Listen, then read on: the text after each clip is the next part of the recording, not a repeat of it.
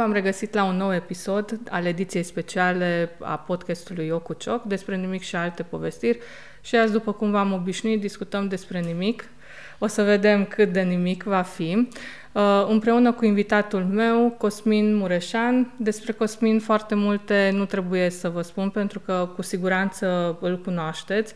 Uh, cert e că e unul dintre designerii favoriți din satul mare. Uh, cel puțin al meu, cu siguranță. Îl urmăresc de, de ceva vreme și uh, mă inspiră creativitatea, Mulțumim creativitatea ta. Uh, așa că... Nu o să mai lungesc foarte mult. Uite ce mi-am propus eu astăzi să discutăm. E o temă oarecum serioasă, e o temă destul de largă. Poate nu vom reuși să atingem toate punctele, dar cât de cât mi-aș dori să facem cunoscute anumite aspecte. Eu văd lucrurile un pic din afară, adică... Uh-huh. Uh, cum să zic, legătura mea cu moda e oarecum superficială, în sensul în care uh, îmi place foarte mult. Uh, consider moda uh, nu doar, uh, să zic, uh, pur și simplu haine, uh, ci mai degrabă o expresie a siguranței de sine, uh, a stimei de sine și o prezentare a personalității tale. Exact. Pentru că porți uh, exact lucrurile care te, te reprezintă. Um, vreau în primul rând să-ți mulțumesc pentru uh, această ocazie de a vorbi despre nimic.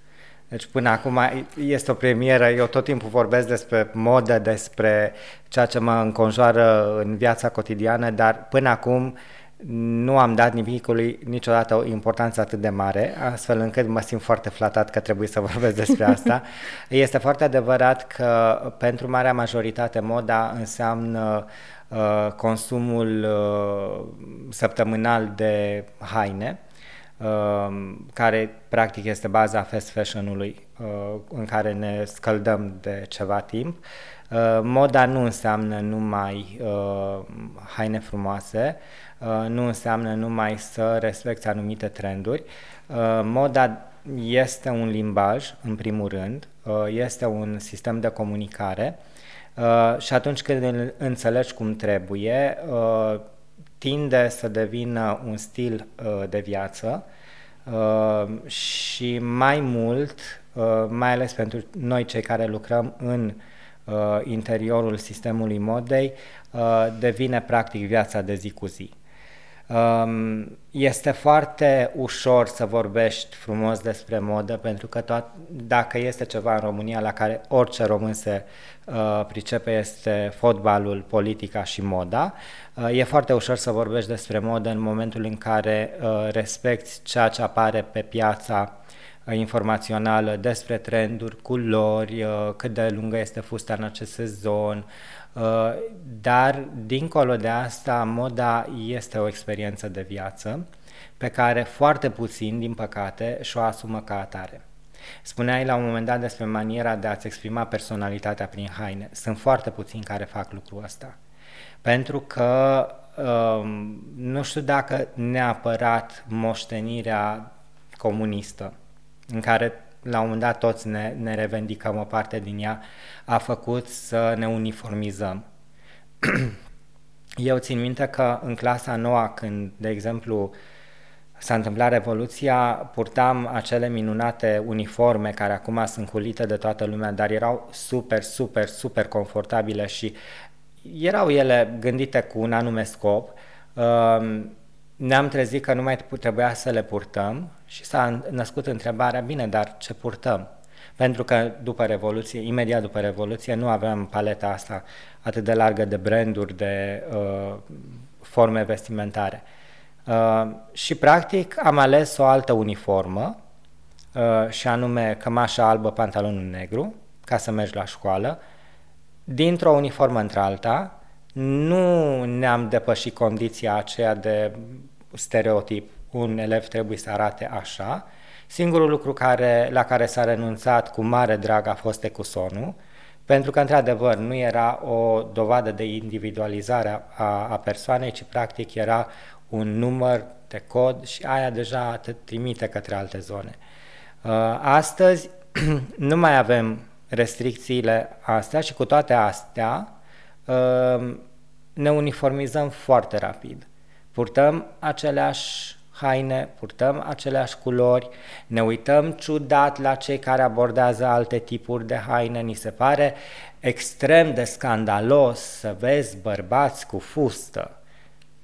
Deși ni se pare absolut normal că femeile poartă pantaloni, uh, suntem scandalizați de Tom Brown, care a scos la un moment dat costumul de bărbați care avea în componență și o fustă plisată. Este... Am asistat la niște discuții pe rețelele de, socia...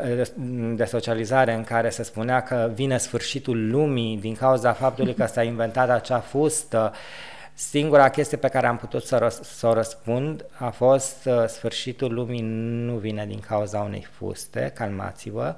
Uh, în o mie nouă sute zece, când Chanel a introdus pantalonul de bărbați în garderoba feminină, nu s-a terminat lumea, nu s-a, nu s-a stins soarele pe cer. Uh, dacă va fi un sfârșit al lumii, ni se datorează nouă, pentru că nu știm să acceptăm anumite lucruri. Cam... Asta ar fi direcția mega serioasă pe care o putem adopta într-o discuție legată de, de veșmânt și legat de modă. Um, nu știu ce aș mai putea să, să adaug în momentul ăsta.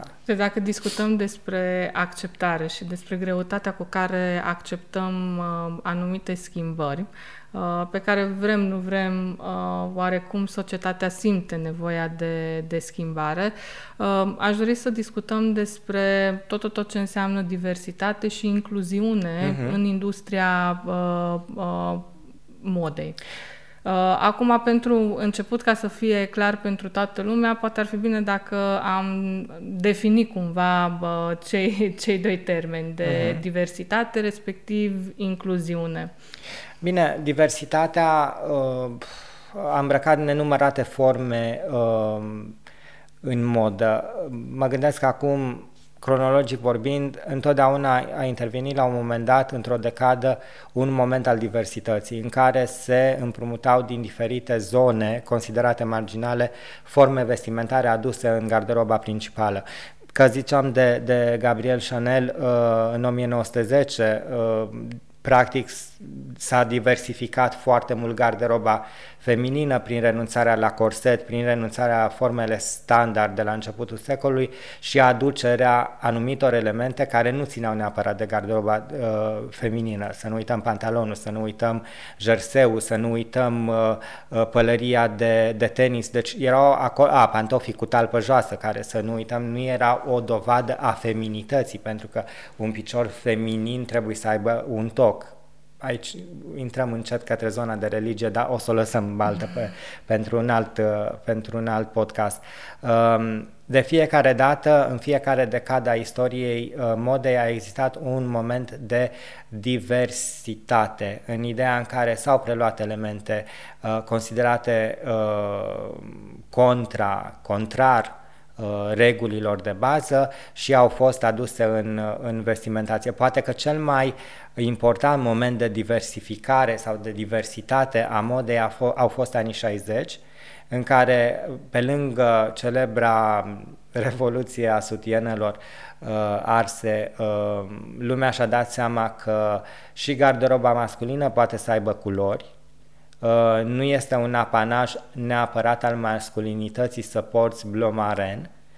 Uh, în șaptezeci, țin minte, mă rog, aș fi vrut să trăiesc în perioada aia, dar atunci m-am născut, uh, era foarte multă culoare, foarte mult imprimeu, s-au dezvoltat tot felul de tehnici uh, do-it-yourself, uh, de pictare și de uh, colorare a vestimentației. S-au găsit noi formate uh, de piese vestimentare, uh, ceea ce a dus automat la o paletă mult mai largă uh, a spectrului garderobier, după care au intervenit anii optzeci, care au redus din nou la tăcere toate zonele astea considerate prea emancipate, prea ca la țară, uh, și s-a revenit la o uh, modă foarte strictă, foarte compusă, umerii supradimensionați, uh, uh, partea de talie foarte cambrată, foarte evidentă, tocmai ca să se revină la obligatoriu, practic, ca și în militarie, o femeie trebuia să fie feminină. Ce înseamnă să fii feminin, să ai partea de umeri supradimensionat, să ai talia cât mai mică pentru ca șoldurile să ți se, ți se supradimensioneze vizual și astfel să creezi acea formă de sirenă, formă de clepsidră care foarte mult timp în istorie a fost considerat absolutul în frumusețe. Pe de altă parte, la bărbați s-a revenit iarăși la costumele închise la culoare, la imprimeurile acceptate doar pe uh, accesorii gen uh, cravată, gen batistă, tocmai pentru ca să nu mai discutăm noi despre libertatea bărbatului de, a, de a-și alege culorile.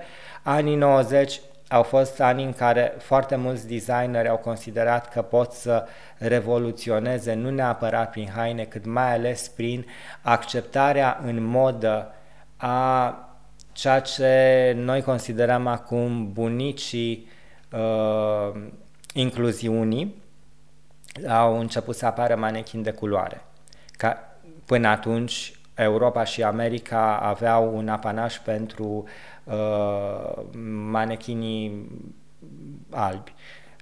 Au apărut la, în momentul în care au apărut manechinii de culoare a fost un imens scandal. Uh, s-a organizat la Castelul Versailles uh, un eveniment uh, susținut de patru designeri din uh, state și patru designeri din Franța. Uh, S-a creat acest eveniment care a devenit istorie practic pentru, pentru modă în, în momentul în care Castelul Versailles traversa o perioadă financiară deosebit de grea și începeau să se deterioreze, deterioreze părți din castel și s-a creat acest, această seară de modă tocmai pentru strângerea de fonduri. Și ce a fost cel mai șocant din toată tărășenia aia, manechinii de culoare aduși de americani, care nu respectau absolut deloc standardul de frumusețe pe care europenii considerau că îl au ca și un atu primordial, pentru că întotdeauna s-a considerat că Europa este cea mai tare pe partea de fashion. Să nu uităm că noi am dat creatorii de modă, să nu uităm că noi am dat pionierii uh, modei experimentale, să nu uităm că noi am dat uh, avangarda, să nu uităm că noi am dat practic toate curentele și atunci americanii care tot timpul au fost considerați niște copii răsfățați care permiteau să se joace cu hăinițe, să taie din materiale,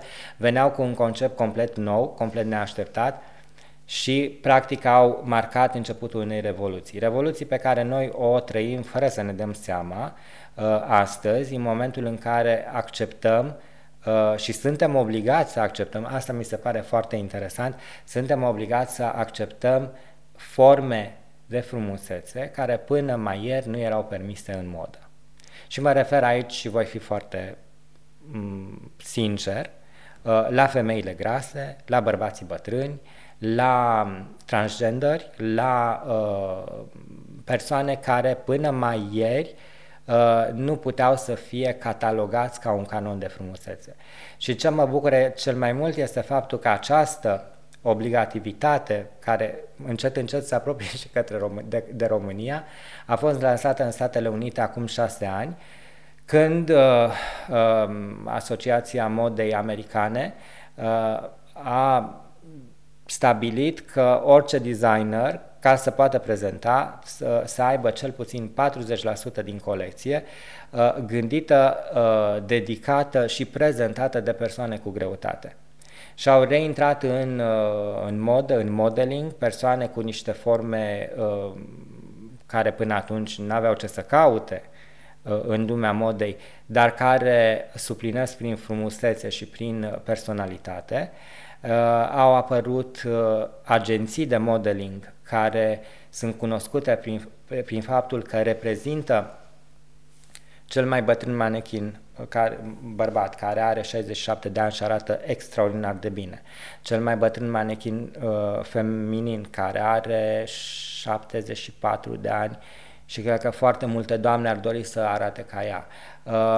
Este un celebru manechin cu pitiriazis, deci cu pielea pătată, mm. care este faimos, e faimos, a apărut inclusiv la Victoria's Secret, ceea ce și în acel moment a creat un punct de plecare într-o istorie nouă, pentru că până atunci uh, manechinele de la Victoria's Secret și se știe că brandul respectiv era un pic nazist în ceea ce privește standardul de frumusețe. În momentul acceptării ei în prezentările de la Victoria's Secret s-a creat un precedent care ulterior a fost adaptat de toți designerii de lenjerie și de costume de baie.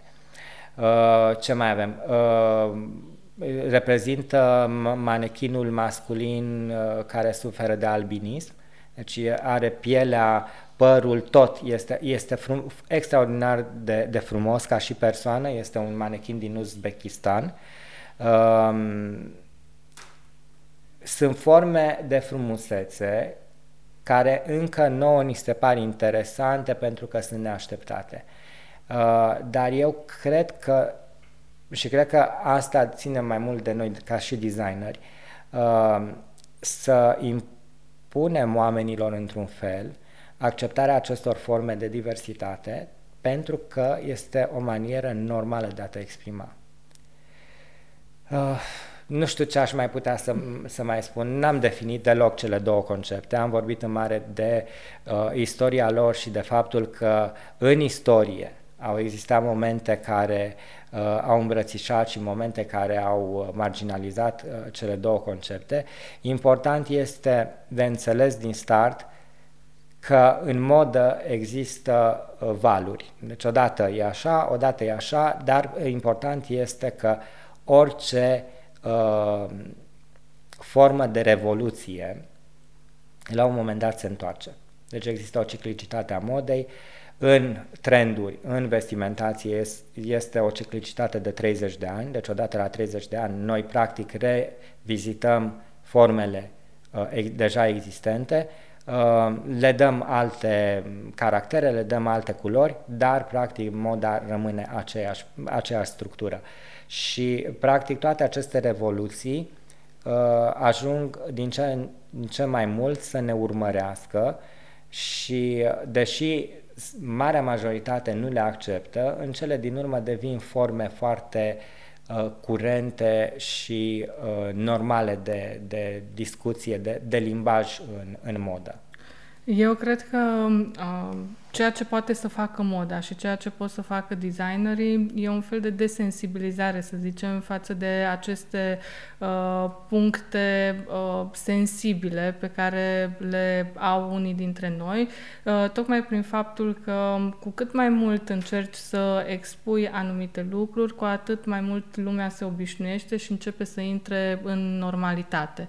Uh, spuneai că undeva în anii nouăzeci, deci ceea ce țin uh-huh. eu minte din tot tot ce înseamnă moda anilor nouăzeci, uh, erau acele uh, top modele, uh, super modele. Da, deci așa. anii nouăzeci, anii nouăzeci practic au uh, marcat începutul modelingului uh, standardizat. Uh, la începutul secolului, când începeau să se pună problema prezentărilor de modă în cadrul caselor de modă, manechinele nu erau manechine. Dior, de exemplu, în momentul în care organiza acele fabuloase prezentări de modă în, în casa de pe Avenue de Montaigne, uh, utiliza douăsprezece doamne, uh, dintre care una era, lucra într-o uh, fabrică de pâine, uh, una era fata unui colonel, alta era o doamnă, un socialite s-ar numi astăzi. Deci nu erau femei care în mod curent își câștigau pâinea din faptul că erau frumoase. Aveau ceva care l-a atras pe Dior din start, trăsăturile feței sau culoarea pielii. Dior știa deja cum să pună problema la nivelul structurii rochiilor, la nivelul culorilor, culorilor rochiilor, tocmai pentru a le pune în evidență pe ele. Erau niște doamne care noi astăzi încercăm să reinventăm acea manieră de comunicare non-verbală a manechinelor în care aici nu se întâmplă nimic, în schimb aici se întâmplă totul, dar nu erau manechine, deci nu, pe cartea lor de muncă nu scria că este manechin la Christian Dior, pe cartea lor de muncă scriau orice altceva.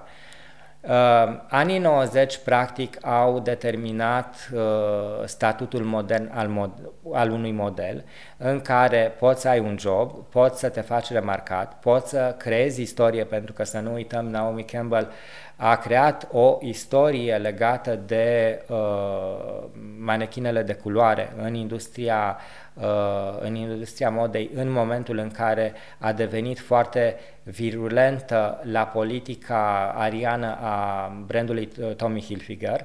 Uh, supermodelele a fost o găselniță a unor designeri faimoși Pe care doreau să aducă un plus de valoare brandului lor. Gianni Versace, de fapt, a stat la baza creării conceptului de supermodel. Erau unsprezece, erau nouă fete, nu erau unsprezece, erau nouă fete și erau patru băieți care erau considerați în acel moment supermodels. Ulterior, generația care le-a urmat erau și ele, dar mai puțin supermodele. A fost, practic, momentul în care, cred că în alți ani, deci în alte decade, nu se putea crea acest concept de uh, supermodel.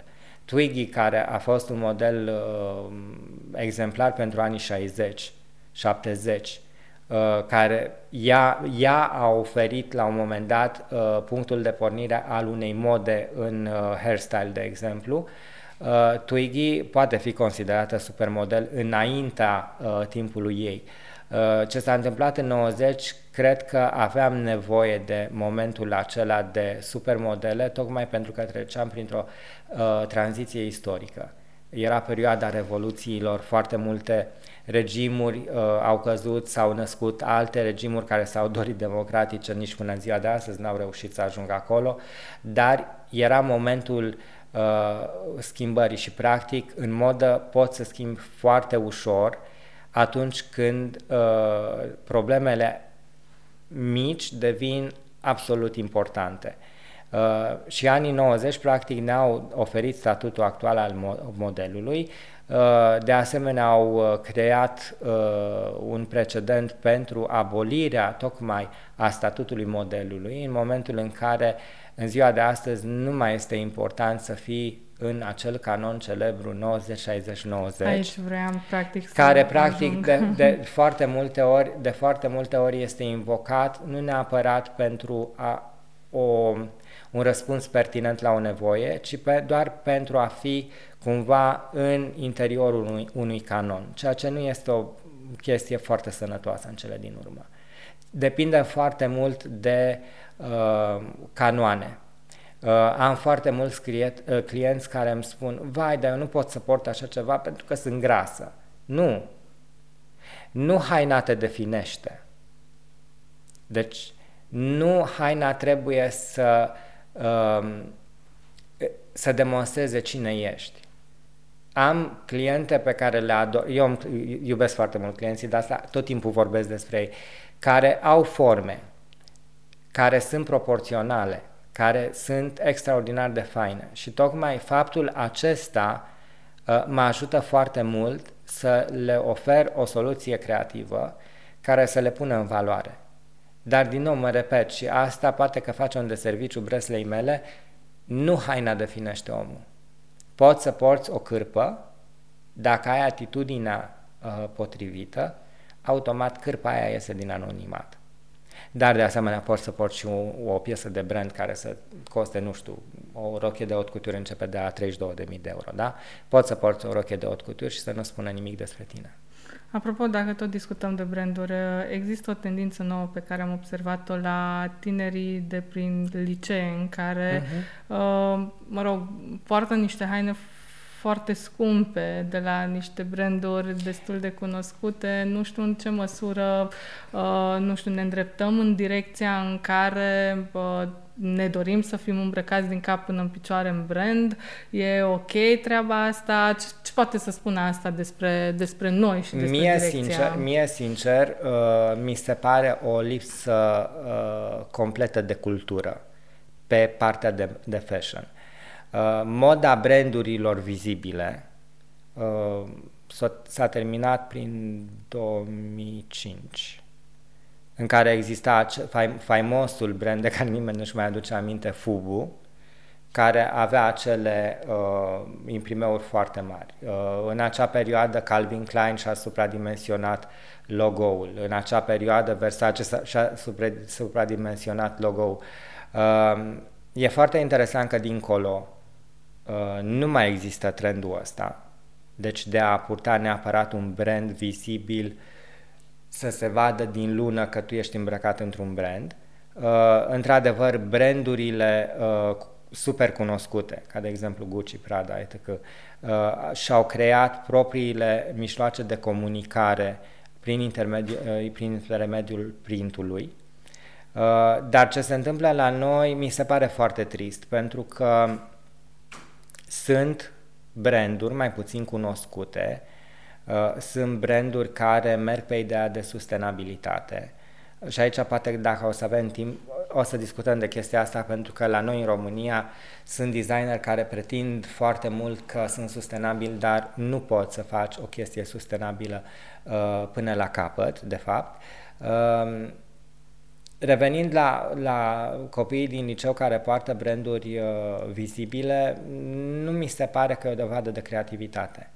Mi se pare foarte mult că e un mimetism care nu este foarte sănătos pentru uh, educația lor, pentru că ei trec printr-un proces de crearea unei personalități și pe care nu o poți crea în momentul în care tu mimezi ceva. Uh, sunt tot felul de branduri. Uh, ultima găselniță a casei Lagerfeld, de exemplu, acel uh, emoticon cu pisica, pentru că există o istorie, dar foarte puțin nu cunosc, de fapt, și aici e o problemă foarte periculoasă. Purtăm branduri, da? Dar noi, de fapt, nu știm despre ce este vorba.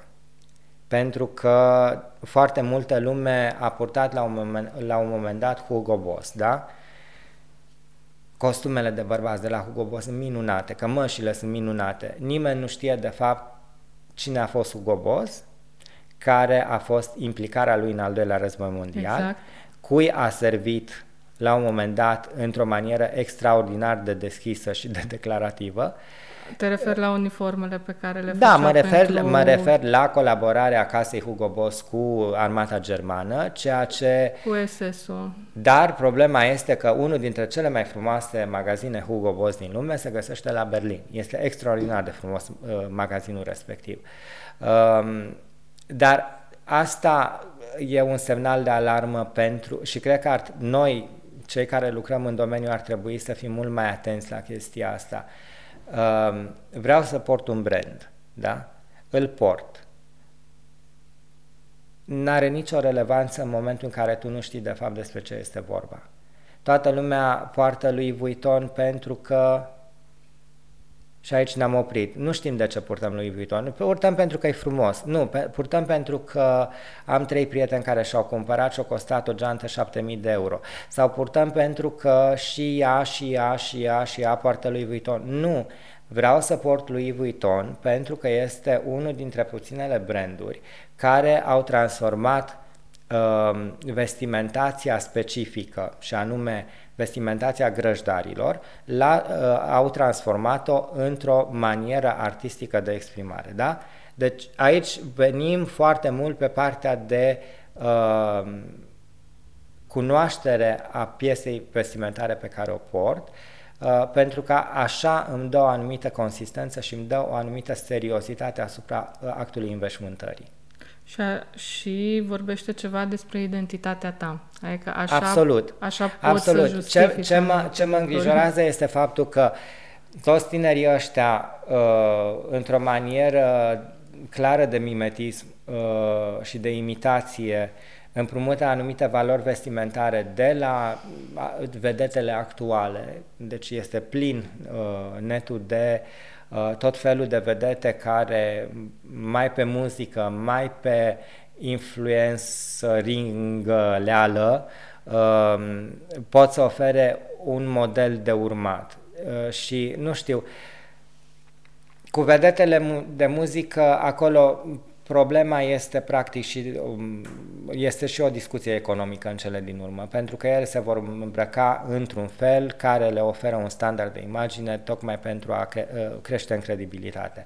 Cu, cu, influ cu influencerii acum pe uh, net, nu știu cât de mare credibilitate au cei lo- nu locali, cei zonali. Deci nu mă refer neapărat pe România. Mai sunt și în Ucraina, mai sunt și în Ungaria, sunt uh, niște influenceri, mai ales pe partea de fashion, care nu cred că au o susținere foarte mare, dar creează anumite premise pentru a fi copiați.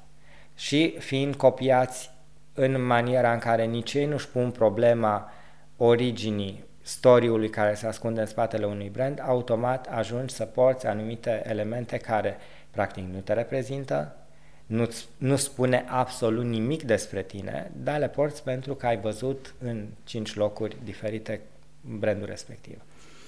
Aș vrea să revenim un pic la ideea de diversitate și noi, mm-hmm. înainte să începem înregistrarea, spuneam că am observat, bine, mișcarea cu Black Lives Matter, mm-hmm. există de foarte mult timp. Ea s-a accentuat anul trecut. Da.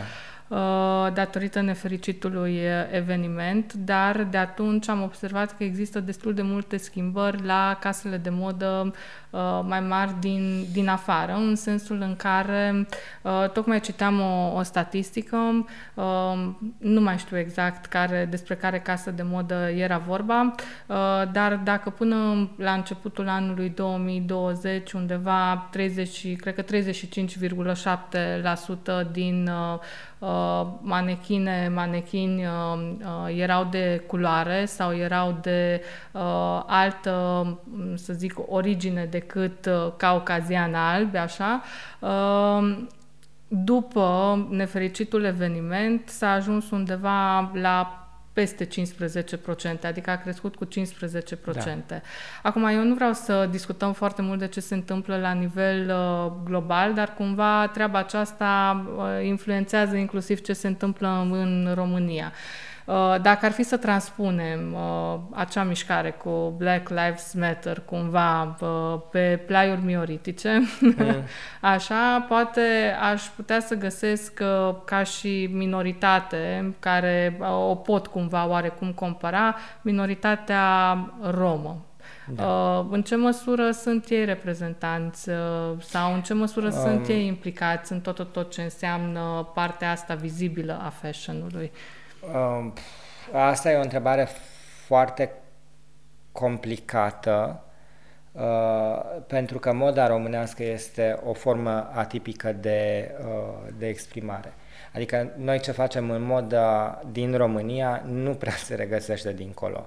Um, Revenind un pic la problema asta care s-a întâmplat cu Black Lives Matter, uh, inclusiv în modă uh, a existat o perioadă de cenzurare. Uh, pentru că foarte mult, în foarte multe domenii s-au ajuns la niște cenzuri, uh, s-a interzis uh, pisicile aristocrate, pentru că exista la un moment dat o pisică siameză, mă rog, chestiile alea care s-au, uh, au devenit uh, niște modele de urmat pentru a cenzura, a existat și în, în fashion. În fashion uh, uh, au crescut, uh, de exemplu, era foarte cunoscut faptul că Tommy Hilfiger, care, culmea, este un brand care uh, vorbește foarte mult de sustenabilitate și ad de adaptabilitatea uh, uh, vestimentației, uh, nu agrea ideea de a avea persoane de culoare în uh, uh, P R. Deci în uh, spațiile destinate clienților. Uh, imediat după uh, ce s-a întâmplat în state, au apărut frontline foarte multe persoane de culoare. Uh, în spațiul mioritic, uh, noi niciodată nu o să putem să ne depășim anumite uh, preconcepții, uh, dar cu toate astea, uh, strict limitat la uh, cazul romilor, uh, există un brand în București care promovează uh, cultura romă în vestimentație uh, și chiar cred că se numește Șucar, dacă nu mă înșel. Uh, este un designer de etnie romă care și-a creat propriul brand și uh, face foarte multă modă uh, în stil gypsy. Uh, Luisa Panait, care este un designer român care, din păcate, în momentul ăsta nu, este, nu mai este atât de bine cunoscută cum era înainte, a avut foarte multe referințe în colecțiile ei la uh, cultura romă, uh, manechini de etnie romă nu pot să spun că sunt, uh, pentru că în momentul în care uh, accesezi o agenție de modeling, nu este atât de evidentă uh, această departajare. Deci la, la noi, mai ales pe partea de modeling, încă nu suntem la nivelul discuțiilor tu ești așa, tu ești așa, tu ești așa. Încă în modeling se încearcă uh, respectarea unui standard, ceea ce nu este neapărat o, un lucru sănătos, pentru că obligi omul să arate într-un fel. Uh, Din păcate, eu cred că noi ar trebui să fim mult mai uh, ofertanți cu zonele minoritare, să le oferim o posibilitate de exprimare mult mai mare decât am făcut-o până acum.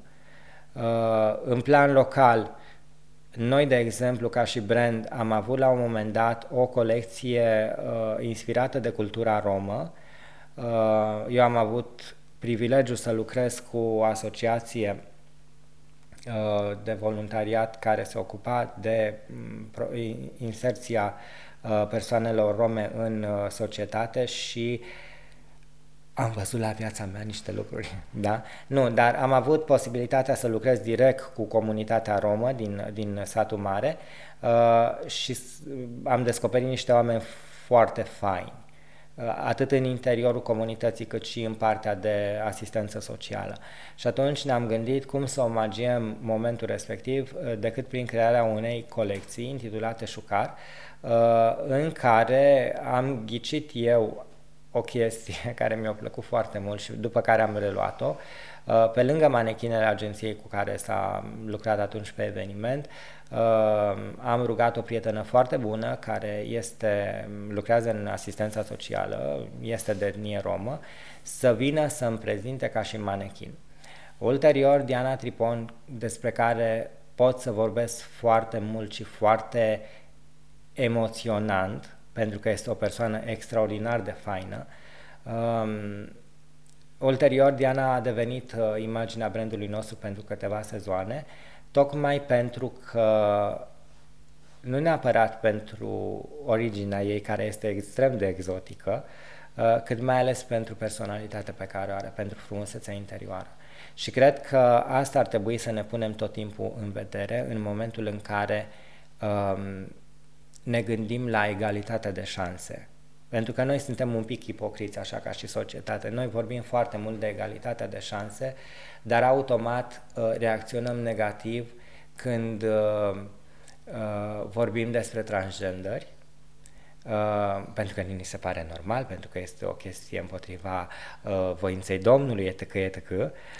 Uh, suntem foarte ipocriți, suntem foarte ipocriți în momentul în care, și asta am discutat înainte, în momentul în care mergem la un creator de mod, sau mă rog, la un designer, să nu folosesc concept, denumirile în mod greșit, la un designer vestimentar care este openly gay, Uh, ne folosim de hainele lui, ne mândim de hainele lui, dar în momentul în care există o discuție legată de, de orientarea lui sexuală, suntem împotriva lui complet. Mie mi se pare așa o dovadă un pic de ipocrizie, pentru că nu vrem să acceptăm că nu suntem perfecți așa cum ne-am dorit. Nu trebuie neapărat să ne încadrăm în niște canoane ca să câștigăm puncte și, practic, tocmai această diversitate care există în jurul nostru, ne oferă nenumărate surse de inspirație.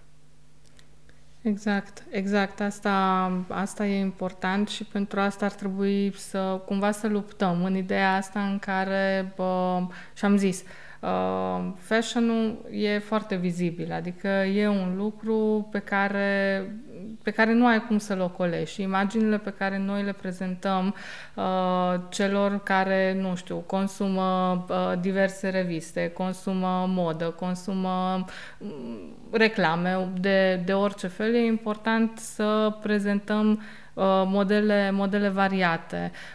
Mie îmi lipsește, de exemplu, dacă discutăm despre, despre diversitate, de foarte multe ori, nu știu, la modul cel mai evident posibil, o persoană care să fie de etnie romă, pentru că avem nenumărate prejudecăți vis-a-vis de persoanele de etnie romă.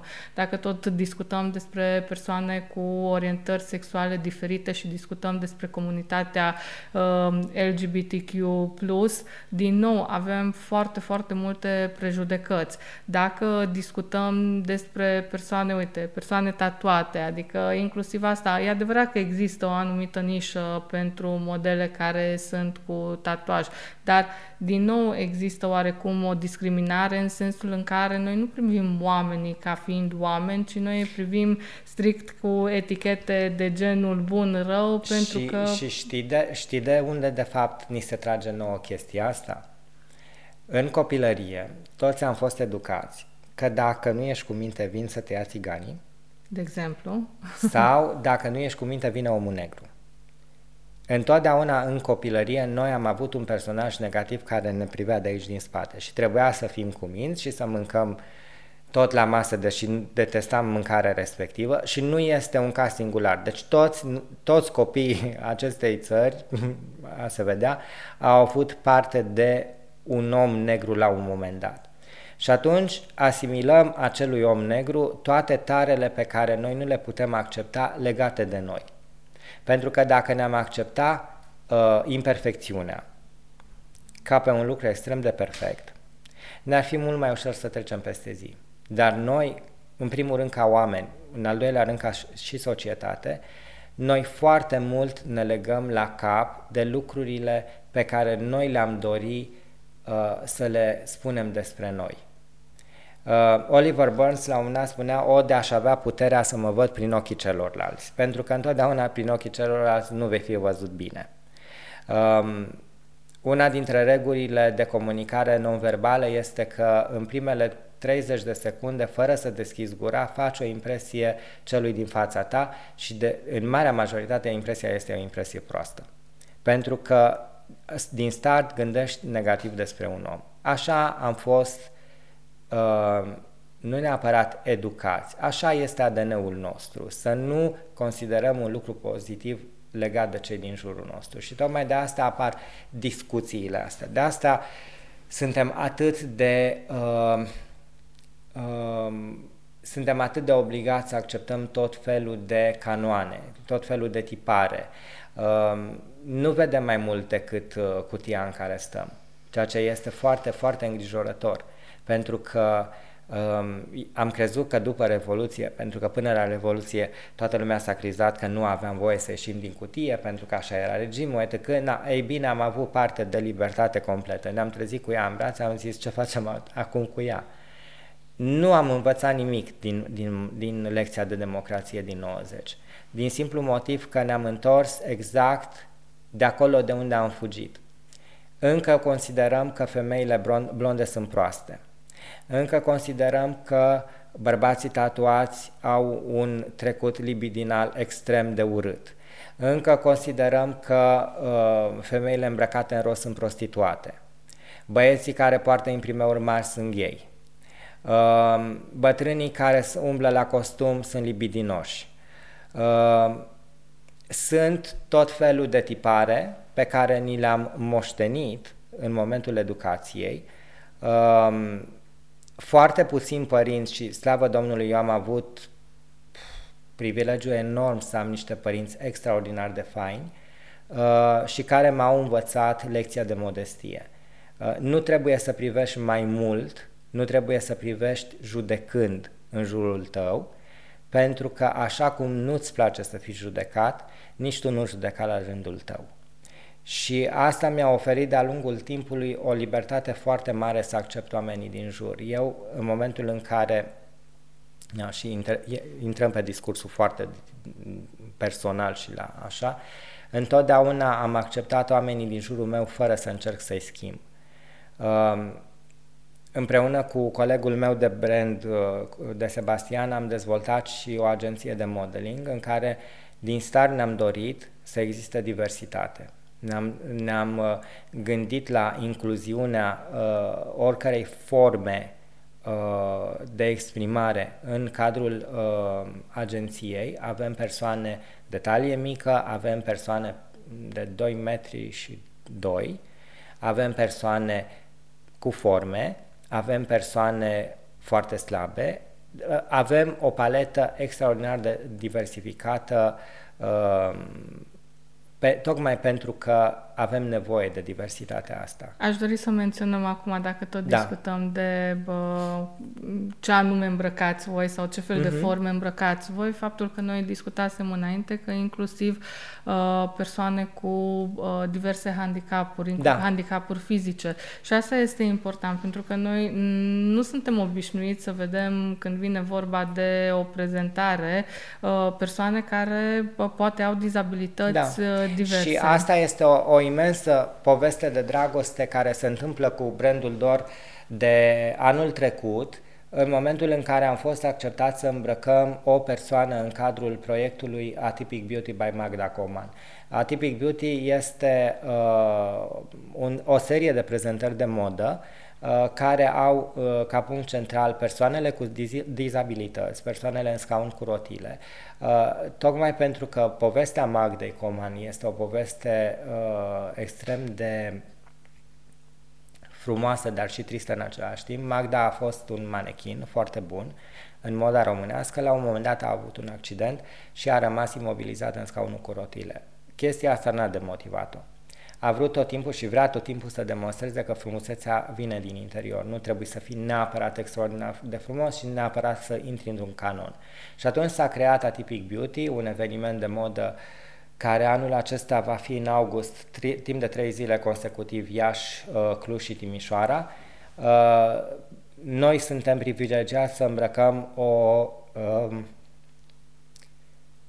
um, îmi cer scuze, dar sunt uh, lucruri și oameni în viață despre care, când uh, trebuie să vorbesc, am nivelul emoțional mult mai ridicat.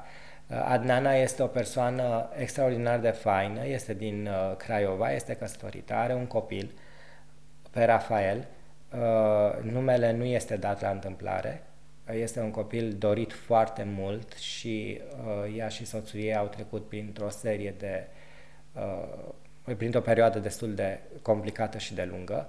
Uh, Adnana este imobilizată în uh, scaunul cu rotile, uh, dar niciodată nu am văzut lucrul ăsta ca fiind un handicap. L-am considerat o altă manieră de a crea în momentul în care înveți foarte mult. Pentru că un om care are o anumită structură corporală uh, nu mai face parte din tiparul clasic, care era foarte ușor, a trebuit să găsim formule uh, de creare a hainelor uh, care să arate bine dintr-o anumită poziție, uh, plus că Adnana alăpta în perioada respectivă și a trebuit să ghicim tot felul de sisteme la nivelul bustului ca să îi elibereze bustul foarte repede și să-l acopere foarte repede, tocmai pentru că na, copilul nu, nu știe că este spectacol sau așa. Ce am mai făcut? Am creat pentru, pentru ea, pentru evenimentul de la Timișoara, celebra rochie cu poveste, în care, având în vedere că era în scaunul cu rotile, zona cea mai vizibilă era partea de jos și atunci acolo am creat o broderie cu niște cuvinte care erau foarte importante pentru ea și care o defineau ca persoană. Și atunci toată rochia a avut o poveste a ei. Este foarte important modul la care Magda Coman vorbește despre acest eveniment, pentru că ea niciodată nu-l vede, vrem să vă arătăm că și noi putem. Nu, noi putem pentru că așa suntem noi. Și uh, ce îmi pare rău uh, este faptul că partea asta de a îmbrăca uh, o persoană din, uh, din acel proiect este, este benevolă. Uh, noi practic câștigăm ca și capital de imagine. Uh, au fost foarte mulți designeri care nu au fost interesați de acest concept, uh, odată pentru că este benevol, Uh, și al doilea pentru că unii au considerat că nu te poți identifica cu, acest, uh, cu această manieră de exprimare. Și este trist, pentru că mie mi se pare absolut normal uh, și chiar e o experiență la nivel de creativitate să faci o rochie pentru un om care nu stă într-un mod automat în picioare. Uh, și cred că asta spune foarte mult despre noi ca și, uh, ca și comunitate de lucru. Uh, noi încercăm în moda românească să creăm niște lucruri care practic nu au niciun fond. Formele sunt foarte frumoase și revenim la o mie opt sute patruzeci și opt, la Revoluție. Uh, formele sunt foarte frumoase, sunt foarte mulți dintre noi care vor să facă modă sustenabilă, uh, dar nu are nimic sustenabil în ea. Uh, și este trist pentru că pur și simplu oamenii, mă rog, poate că și din lejeritatea de a nu se informa, acceptă tot felul de, de baliverne. Și este trist.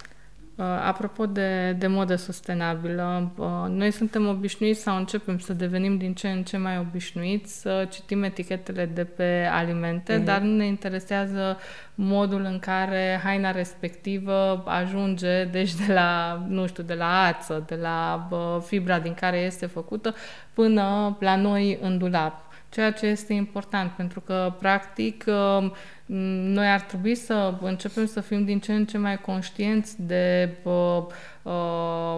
de moda sustenabilă, de modul în care hainele pot să fie reciclate, de modul în care este important cine și de unde pornește, practic, tot procesul de creare a, a hainelor. Știți, știi care este problema cu sustenabilitatea în modă? Se știe că industria confecțiilor ușoare este uh, prima industrie poluantă. Acum nu putem să ne ascundem după deget, este foarte obvious că poluăm. Uh, problema este că în momentul în care încerci să conștientizezi lucrul ăsta și îți dai seama că tu ca și designer nu poți să faci mare lucru, pentru că, ok, apelezi la uh, comenzi foarte mici de materiale din care încerci să, uh, ca, ca rebuturile să nu fie foarte mari. Uh, rebuturile pe care le poți refolosi, le refolosești. Uh, astfel încât uh, ce arunci uh, la gunoi să nu fie o cantitate foarte mare. Dar nu putem să, să vorbim de sustenabilitate în momentul ăsta în modă, din momentul în care uh, multinaționalele, pentru că există și, și în modă chestia asta, uh, nu se interesează foarte mult de partea de ecologie. Și să nu uităm că marile branduri, care, culmea, că sunt cumpărate tocmai pentru că ei uh, oferă o variantă eco, de exemplu uh, bumbacul bio, care, între noi fie vorba, nu-l poți vinde la zece lei tricou, pentru că costurile de creare a acelui bumbac bio nu, nu-ți permit. Uh, este o imensă găselniță pe care lumea o... Deci am clienți care se îmbracă de la branduri faimoase care fac modă bio, tocmai pentru că nu s-au informat. Uh, va fi mereu uh, o discuție în contradictoriu cu cei care își doresc într-adevăr să facă modă bio, uh, să, să folosească numai anumite elemente uh, verificate, certificate, doar că atunci vorbim exact de același discurs financiar care există cu acele alimente bio de la magazin, de care nici dracu nu se poate atinge pentru că sunt foarte scumpe. Um, în modă, eu cred că sunt foarte mulți care și-ar dori să facă modă sustenabilă. Uh, nu o fac pentru că nu pot.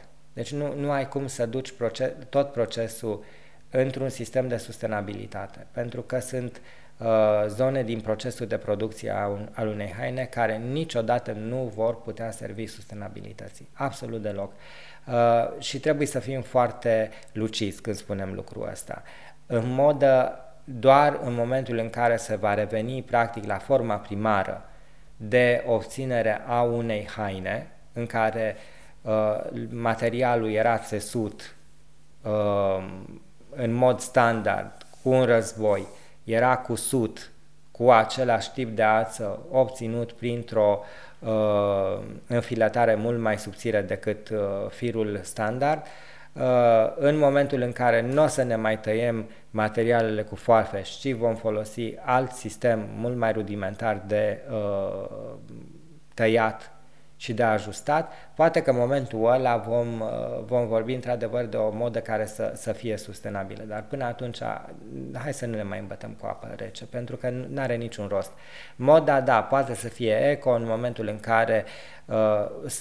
Eu mă bucur foarte mult că, de exemplu, generația nouă de designer români sunt mult mai conștienți de latura eco a, a hainelor și atunci mesajele lor Uh, sunt, uh, sunt către zona asta de să avem grijă de planetă, să purtăm hainele de cincisprezece mii de ori, nu de trei ori, uh, hainele pe care nu le mai port să le ofer altuia tocmai pentru a asigura un ciclu cât mai mare de uh, distrugere a țesăturii.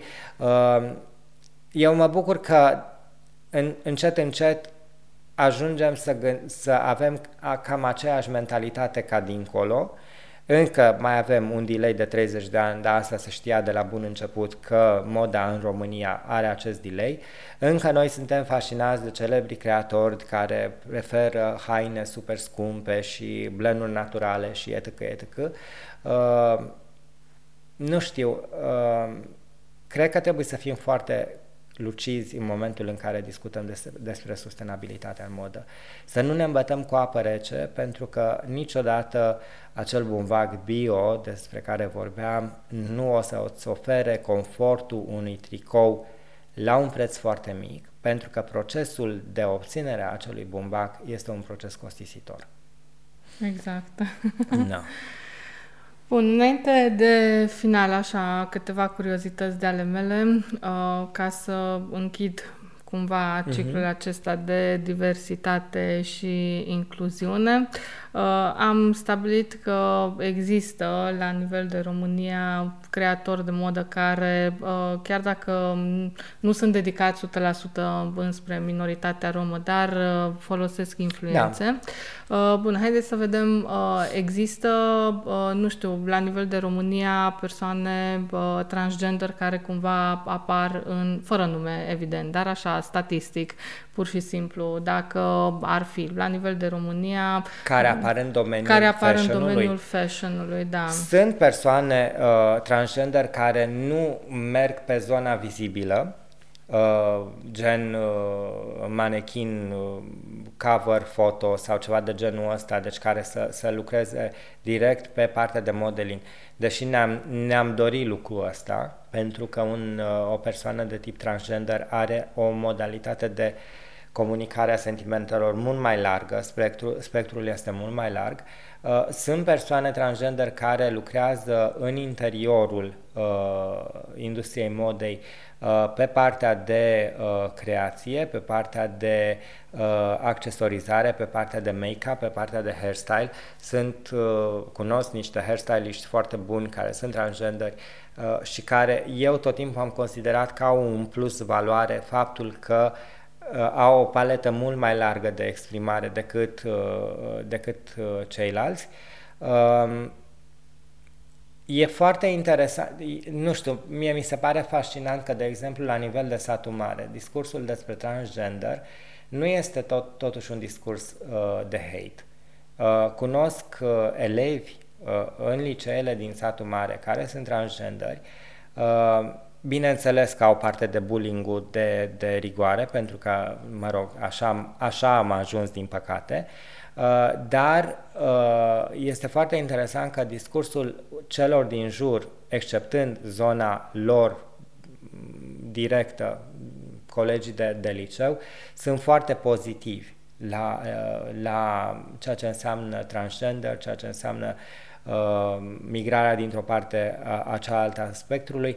Uh, și asta mi se pare un lucru foarte sănătos, pentru că încet, încet, uh, cred că începem să uităm de canoanele noastre uh, cotidiene, uh, în care bărbatul trebuie să arate într-un fel, femeia trebuie să stea la cratiță.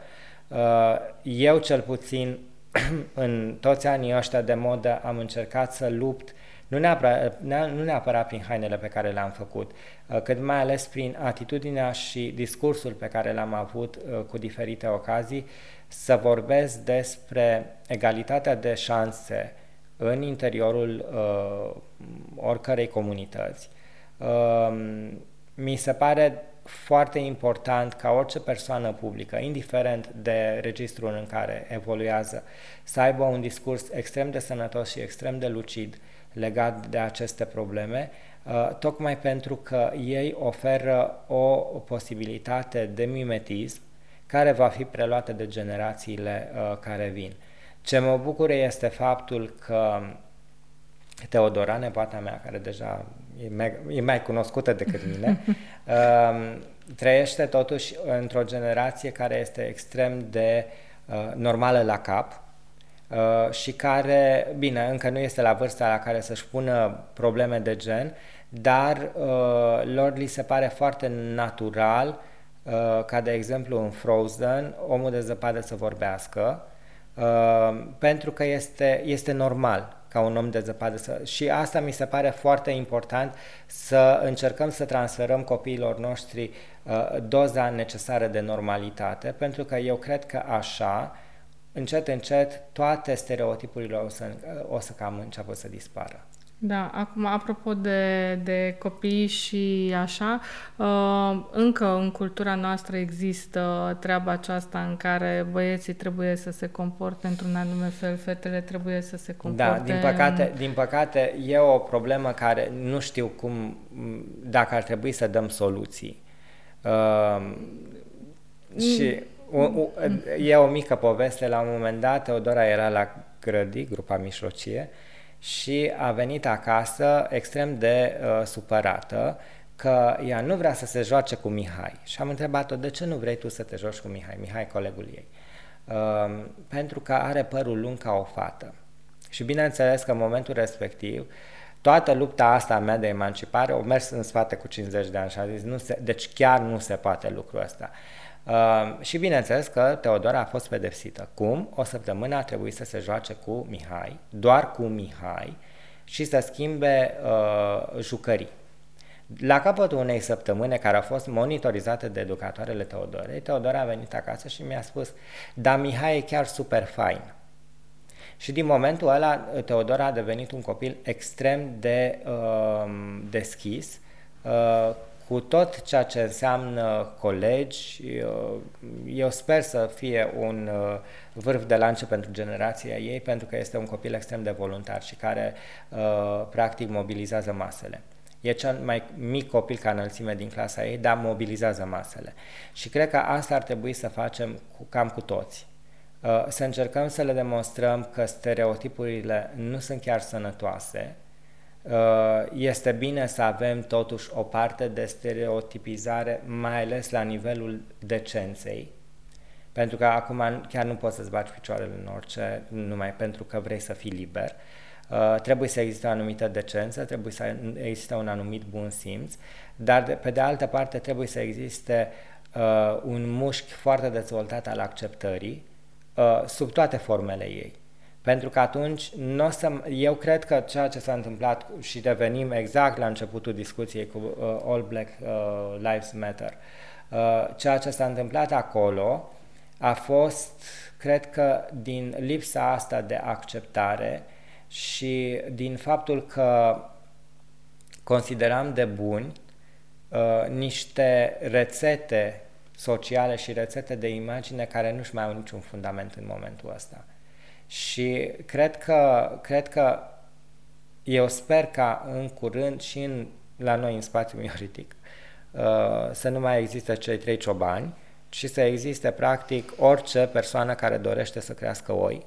Că, mă rog, aici încerc o metaforă, nu știu dacă îmi iese. Tocmai pentru că următorul pas în dezvoltarea noastră ca și, ca și societate tocmai este libertatea aceasta de acceptare a oricărei forme de exprimare. Și cred că cu ideea asta frumoasă o să, o să încheiem ediția specială. Mulțumesc! Um, cred că a fost cea mai, cea mai frumoasă concluzie și cred că mesajul cel mai frumos pe care îl putem da bă, celor din jurul nostru, uh, să învățăm să fim mai toleranți și mai activi. Este, este practic un exercițiu pe care fiecare ar trebui să-l facem în momentul în care vedem un om. Suntem foarte, suntem foarte prinși în, în categorizarea oamenilor. Vedem un om pe stradă, nu ne place. Meritocrația estetică încă funcționează la noi. Dacă vedem o persoană foarte frumoasă, conform standardelor noastre, automat avem un tip de discurs. Dacă nu corespunde standardelor noastre de frumusețe, automat discursul se schimbă radical. Asta am experimentat-o pe mine, deci eu am trecut pe acolo și știu că întotdeauna persoanele pe care eu le consideram frumoase, din partea mea aveau un bonus. Și la un moment dat mi-a dat seama, mare greșeală, pentru că asta demonstrează cât de ipocrit pot să fiu, cât de limitat pot să fiu. Și atunci cred că ar trebui să învățăm că atunci când trecem pe stradă și vedem un om care nu uh, corespunde standardelor noastre de calitate, ar trebui în primul rând să-i aflăm povestea din spate, să aflăm de ce se află în momentul acela în acele condiții și practic să înțelegem că de fapt nu noi uh, suntem niște mici Dumnezei care să stabilim anumite reguli, ci practic facem parte dintr-o, uh, dintr-un sistem mult mai mare în care regulile nu sunt făcute să ne satisfacă ego- ego-ul nostru, cât mai ales să ne creeze un sistem de comunicare cu cei din jur. Exact. A doua concluzie minunată. A doua concluzie minunată, da. Cosmin, îți mulțumesc și mult. Și eu mulțumesc tare mult. Mi-a făcut reală plăcere și mă duc acasă îmbogățită cu... Chiar, chiar mă duc acasă mai îmbogățită. Mulțumesc așa. Tare mult. Eu îți mulțumesc foarte mult. Ever n-am făcut vreun podcast până acum. Este prima, primul exercițiu de acest... de acest gen. Nu știu dacă m-am comportat conform uh, statusurilor de uh, podcast, uh, dar vreau în primul rând să spun că eu te urmăresc uh, pe, uh, pe rețelele de socializare și vreau să spun că faci un lucru foarte fain. Mulțumesc! Uh, tocmai chestia asta, să vorbești despre lucrurile aparent simple, pentru că moda e o chestie frivolă între noi, fie vorba, dar să vorbești foarte serios despre niște lucruri care sunt deranjante până la un punct. Asta cred că aduce un plus valoare la, la ceea ce faci, tocmai pentru că obligi lumea să gândească. Mulțumesc! Și eu mulțumesc tare mult!